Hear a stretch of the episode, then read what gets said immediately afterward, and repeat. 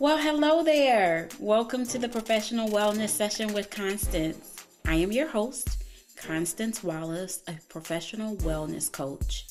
I cannot wait to dive in and explore different ways we can make sure we are practicing professional wellness in our lives. As a reminder, the information shared in this podcast is not a substitute for seeking help from a licensed mental health professional. Go ahead and grab your favorite beverage and get comfy so that we can begin exploring professional wellness. Let's get started.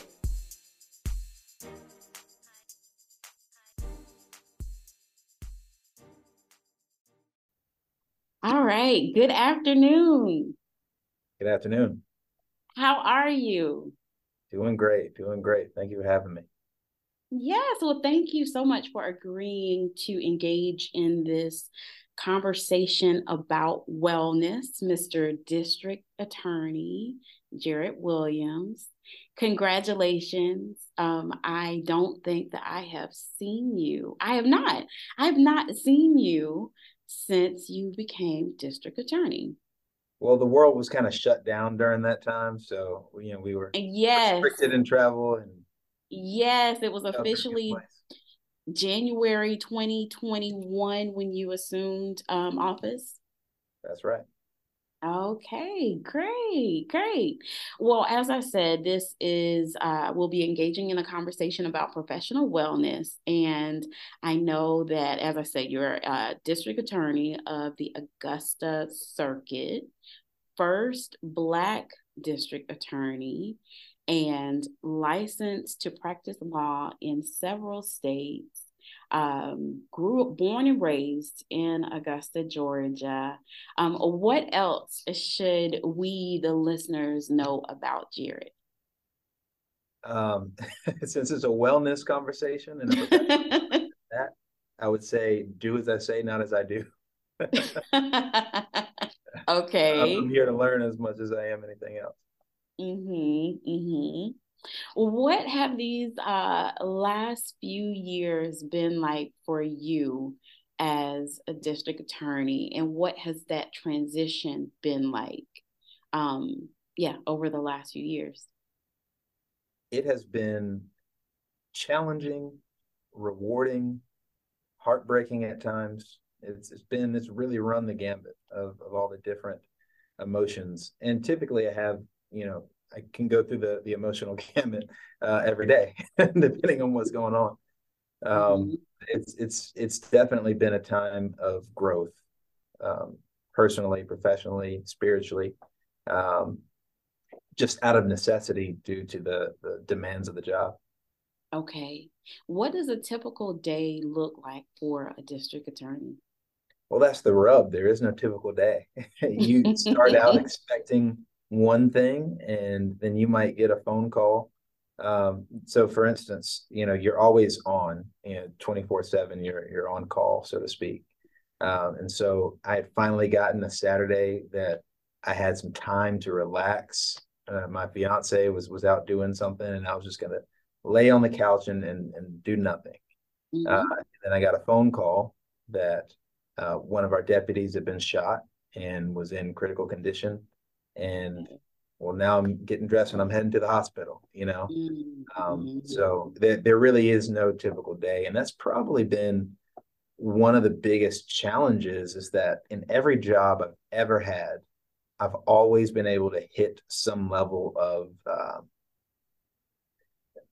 where you, you just you understand everything to the point that you can just go on autopilot and kind of whatever changes you just roll with them mm-hmm. um, in this job, there's no such thing as autopilot. There's absolutely um, 100% focus at all times. And that can be draining and exhausting. Okay.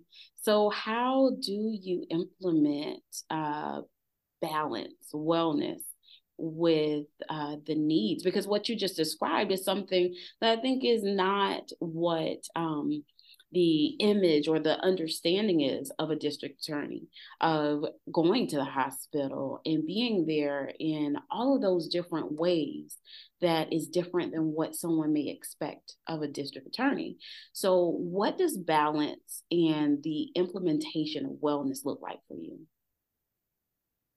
Well uh, one of the biggest pieces uh, that has helped me achieve that balance is my partner my fiance uh, mm-hmm. She, um, that was she came into my life at a time when I was at zero balance. It was work okay. all the time, uh, and so she's been pretty deft at um, finding ways to to get me out of kind of the workspace and into um, you know whether it's taking a trip or just going and having a nice dinner, whatever it might be.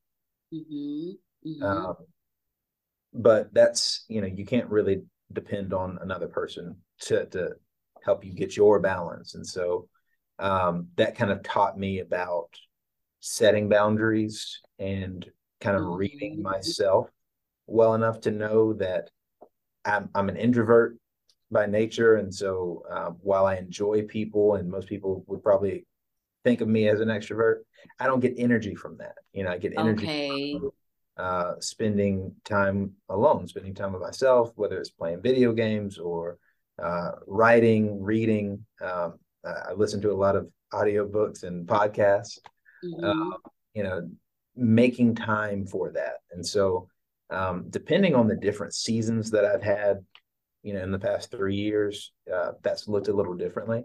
You know, for a while I was taking walks pretty regularly. Um, for a while I was fencing uh, which is a, a wonderful sport um, that I enjoyed quite a lot. Um, that got to a point where I, I wasn't, I needed those evenings that I was devoting to that. And so I had to shift again. Um, mm-hmm. Um, so it just, it kind of takes the shape of what it needs to to get me through uh, whatever I'm going through at a particular time. Yeah, I'm glad that you mentioned that regarding shifting and the ability to notice when something that um, was a helping cope uh, a helpful coping skill has become unhelpful or not necessarily unhelpful but un- but being able to discern yeah this actually is taking up more time and this is time that i actually need for myself or i need to devote this time in a different way. And that's important because something that can be helpful at one point can shift and not be as helpful or what you need at that time when in regards to wellness, um, especially as professional, when was or what was a time in which you realized that you weren't well or you needed to implement some of these things? What were those indications for you? Uh, so I recognized that I, I had some some kind of emotional baggage from the job that was you know impacting the way that I dealt with people in my personal life you know i mean mm-hmm. and so the job is kind of isolating in a way. It's like you're surrounded by people all the time. People are pulling from you all the time. Mm-hmm. um, but in that same way it's it's very isolating and it's very you know you feel like you're on an island and that very few people understand what you are going through or the decisions that you have to make and be faced with every day. And so um, with with that it was really recognizing that I was withdrawing from the people who love me and were trying to support me. Um, mm-hmm. Um, and and I reached out and and the state bar of Georgia does a really good job. They have a program called Use Your Six, and they give you six free sessions of counseling um, at, at, a counselor of your choice. Um, and that was really helpful. And so um, I encourage my attorneys to do that because what people don't think about with our job, they think of, you know, uh, law and order, going into court, mm-hmm. trying the cases, and we do that. But um, for every case that we're trying, we're also hearing the stories of the victims, um, some of the the worst moments of their lives, um, or the victim's family if the victim has has died as a result of the crime um, and you're taking on all of that trauma and you're taking on all of, of that um, of that pain and that anguish that some of these uh, families are going through. And so you add that with the stress of the demands of the courtroom um, and the requirement that you divorce yourself from the emotion long enough to appropriately adjudicate your case. Mm-hmm. Um, and so our attorneys are balancing all of this. And so I take that. I have less of the, the courtroom uh, duties now, but I also have uh, about 60 people who work for me and, and who I want to help get where they need to go professionally and um, and in life. And then I have the whole community's worth of people and their problems that they bring to me on the political side. So um, it's it's all about um, kind of listening to myself. I'm really bad at that. it's just had a, a, doctor tell me that. um, but but also um, you know just relying on the supports that you do have. Mm-hmm. That's all really great um, that you shared that and those different aspects of the job. Because um, one of the reasons why I wanted to really focus on professional wellness is that I noticed with campaigns and as a professional, you can take on the weight of the responsibility of the heaviness of your job, the expectations, and all of that, and not fully have that balance or not make sure that you're taking that time for yourself. Because, as you mentioned, you're hearing these accounts, these experiences from victims, from their families, and also from the community. And it's not always considered the weight that that has on the person who's hearing it. And so it's so important that, like you mentioned, utilizing those six sessions and more if needed to get in touch with yourself to figure out, okay, how is this impacting me? Sometimes things bring up um, different things for the person who's hearing them. Um, I worked as a forensic interviewer for uh, some years at a child advocacy center. And one of the best things that was i always say that was one of my best jobs. And we worked um, uh, we had our mdt um, multidisciplinary team and we really were able to support each other. And you had everyone at the table and when detectives would come in and when uh, lawyers would come in we were able to understand the stressors that this had on all of us and so hearing those different accounts and just the strain that it could have on you personally um, and how you may show that with your family and your loved ones. But having that support is so important. And also acknowledging and recognizing, whew, today was a long day. I need right. to decompress. I need to decompress. And how wonderful that you have your fiance there as that support and as that person to help you with that balance. What do you feel um, helped you utilize those um, those six sessions? Was has there ever been this idea that okay, you shouldn't, or you should just be able to hear this and just manage this and just you know go home and just keep going? I mean, I spent the first 30 some odd years of my life feeling like I should handle it on my own. Um, and so I just, I was wrong in thinking that way, but I had the type of life where I could get away with it. Whereas mm. now, just the demands that I have um, throughout all aspects of life, it's not just professionally, it's also personally and familially. I'm getting older, and therefore my parents are getting older, and mm-hmm. um, yeah, the struggles that come along with that. Um, all those things demand more of me, and so if I need to be, if I want to be who I need to be, I have mm-hmm. to reach out and and use every tool that I have in my at my disposal. Mm-hmm. Yeah. So, what are some tips that you would give to um, uh, maybe attorneys early in their career regarding um, balance or uh, making sure that they're utilizing different support systems early on? I'll tell you, the younger attorneys typically are better at this than mm. the attorneys in my generation and older. Um, okay. Because they've grown up with a more normalized culture and atmosphere around therapy, around mental health and wellness. Um, whereas my generation, and certainly anybody older than me, it was always toughen up, you know, uh, mm-hmm. grind through it, you know, persevere, mm-hmm. whatever it may be. You know, a, a lot of those terms really are just used as a hey, shut up and stop complaining and just do your work. Um, and so there are a lot of unhealthy people um, because they never recognized that mental health is just as important as physical health. And mm-hmm. in the ways that you must train your body if you want to be physically fit, you have to train your mind to be mentally fit. Um, it's not about being smart or being tough or any of that. You know, it's it's about being healthy, and, and I don't think many people uh, really thought like that for a long time, um, and many people still don't.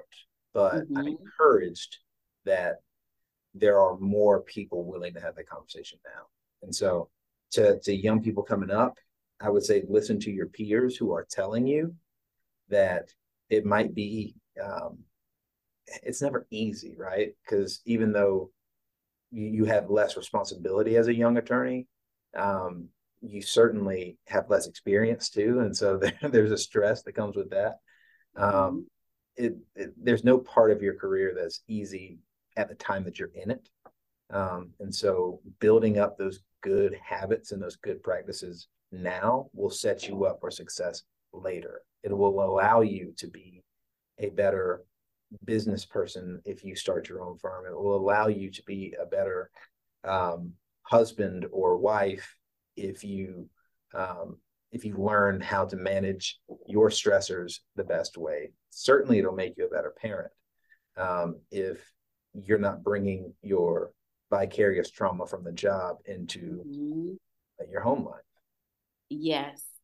All of those are such excellent points. And it sounds like you are modeling that healthy um, implementation of wellness and making sure that you're checking for wellness for your staff as well and for your family. Yeah, I wouldn't give myself so much credit as as, as a model of it,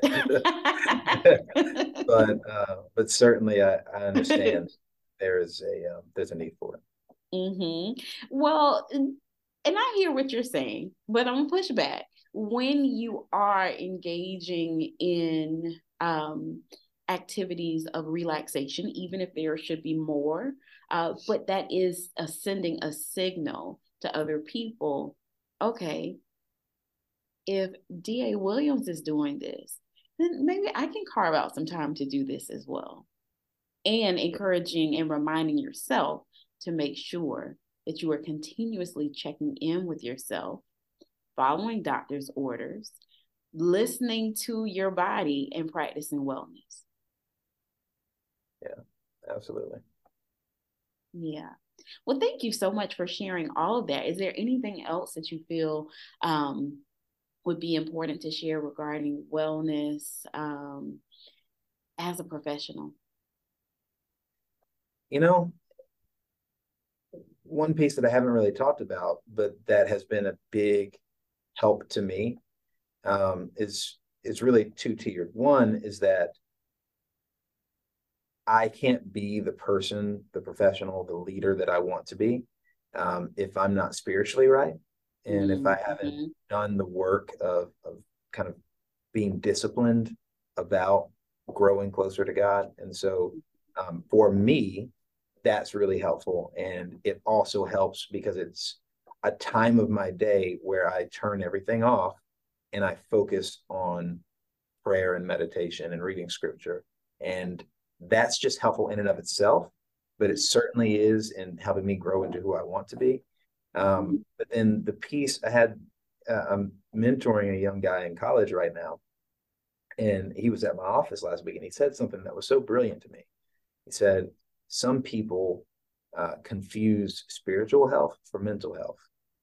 And so um, just because you are doing well and you're having your quiet time and your devotions or whatever it may be, and you're feeling good in that way, doesn't mean that you don't have more work to do to make sure that you have the type of emotional and mental health that allows you to practice your faith the way that you want to.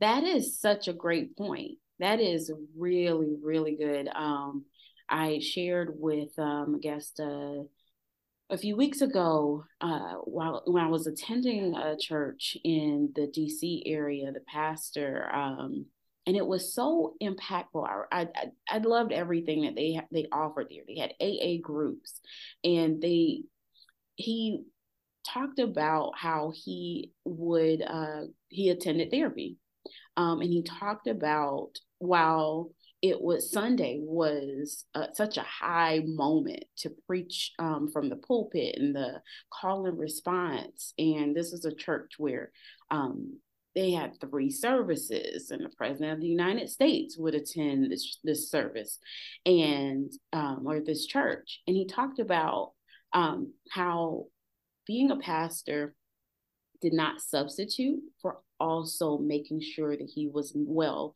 with his mental health he talked about being diagnosed with depression and going and talking to a therapist and that it was okay. And so that wasn't, it wasn't exclude, excluding anything. It's, listen, I get this from church as a pastor, and I also need to make sure that I am mentally well by going and talking to a therapist. And right. that's so important. We have these automatic lights, so my, my lights just they think I'm asleep, so I'm a wave and try maybe they come back on. Um, but but absolutely, and you can't really lead people if you're not mm-hmm. well yourself. You can't give to others what you don't have for yourself. Exactly, exactly, and that's why I know in my um in my program, graduate program, uh, for counseling, it was recommended that we have our own therapist because as therapists, you have to make sure that you are well, that you are checking in. And I've had different therapists during times um, to make sure that I am emotionally well to be the best therapist that I can be for my clients. Let me ask you this mm-hmm. Why do you think, is there any logic or benefit in having therapists be licensed locally as opposed to being able to practice anywhere in the US, especially as we move more to telehealth. I just I was very surprised to find that if I wanted a therapist across the river, you know, I couldn't necessarily, you know, engage that person's mm-hmm. services. It seems odd to me. I understand why you wouldn't want lawyers just practiced across the, the board, right? Because the mm-hmm. laws are different, but the principles of therapy, I wouldn't think are.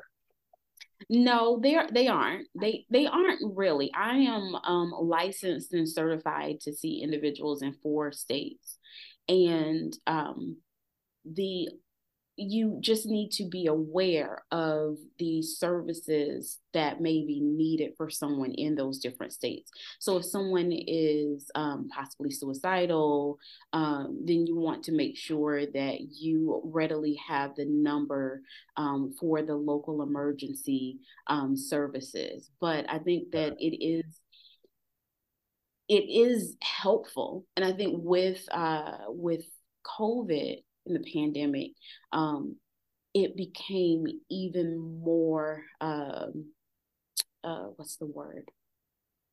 It was not uncommon for someone to see individuals in multiple states, in various states, and for a variety of reasons why the person um, who resides in a state may want to see someone in a different setting.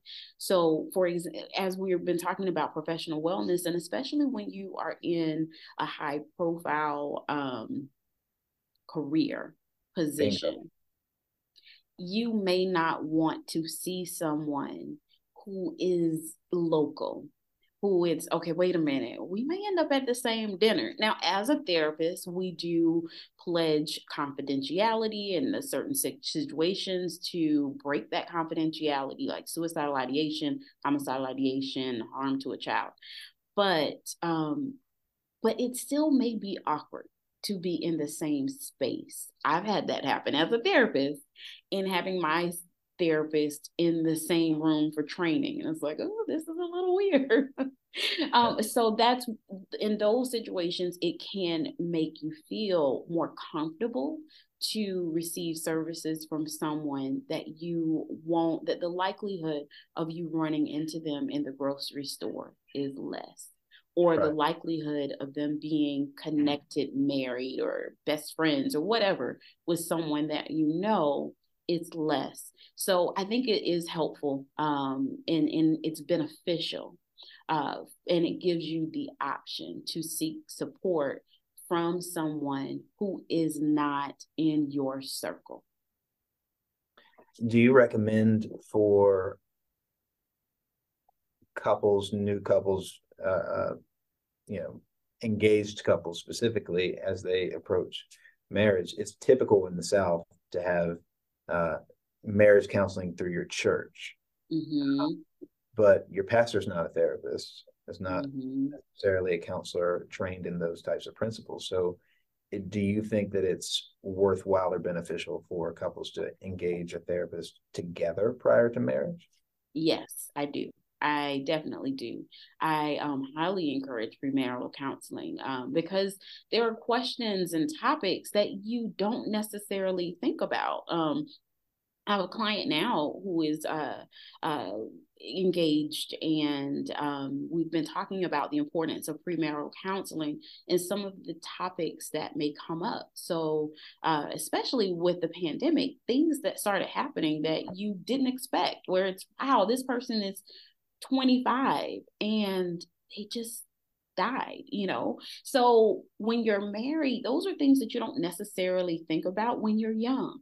And it's okay, well, what does the end of life look like? What are your options? Or what would you want? What does it look like regarding finances? What does it look like regarding um, all so many different topics that may not fully be addressed when you're going through counseling through your church. Some of those may be addressed, but I do highly recommend premarital counseling through someone who is um, specifically trained in that um, in that area. So they're well versed on what are the issues and the conversations that may not be addressed um, prior to marriage. And then it's, whoa, where'd that come from? Wait, we talked about it in premarital counseling. Yeah. Yeah. Yeah. And they don't have to be exclusive. You can you can engage because I know some churches require that you have a certain amount of sessions prior to um, uh, marriage. So it doesn't have to be mutually exclusive it can be this is what we're getting through the church and there if there are other topics that we haven't touched on and we and this is why it's also important to interview your therapist before um, fully committing. So you can do a consultation and ask those questions of what are some of the things that you talk about in your premarital counseling sessions.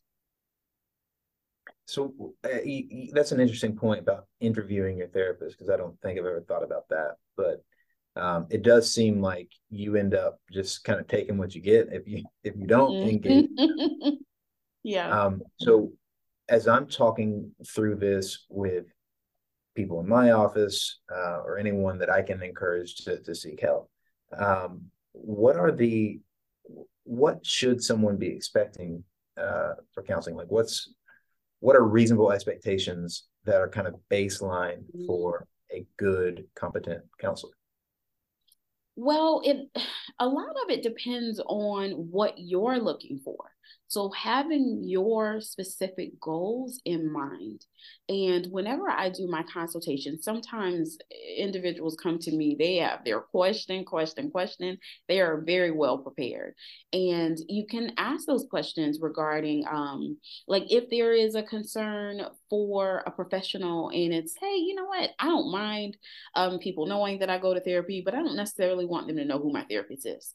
You can ask them about what, how do they engage? Um, if they run into a client. Um, you can also ask them what their theoretical orientation is. What um, what has guided them um, into therapy? Um, trying to think some of the other questions clients have asked me. I've had clients ask me some questions that aren't really applicable to therapy. Um, how many years that person has been practicing?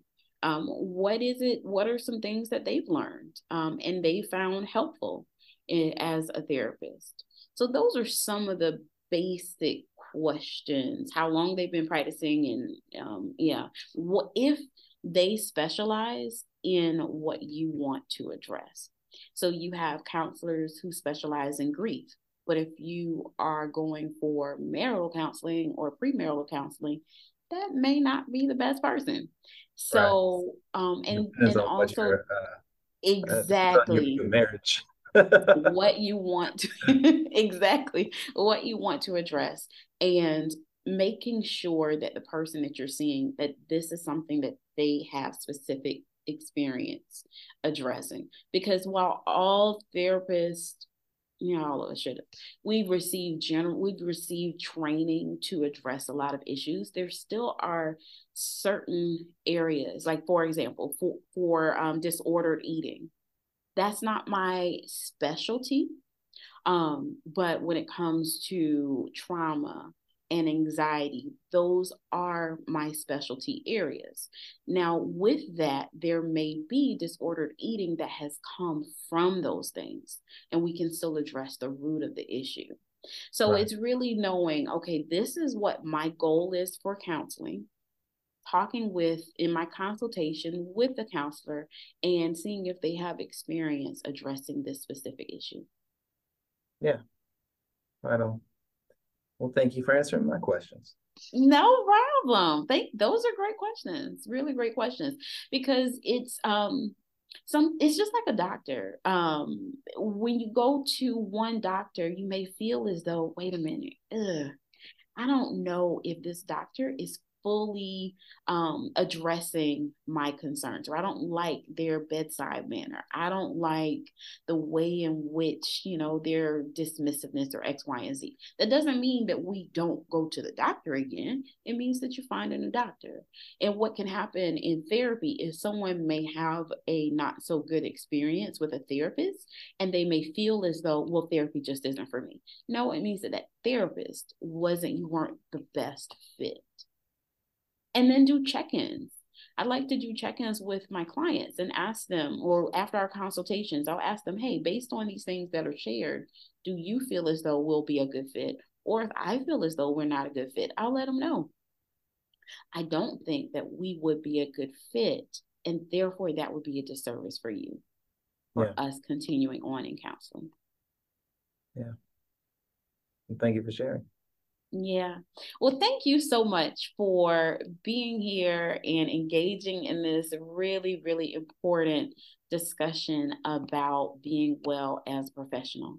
Um, and with all of the accolades and all of the firsts that you bring to this role, I feel as though the the Augusta, Burke County, Richmond County, they're in good hands.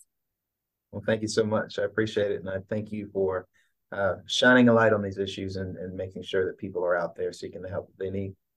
Mm-hmm. All right. Well, that brings us to the end of today's wellness session. Continue to be well. Bye. Take care.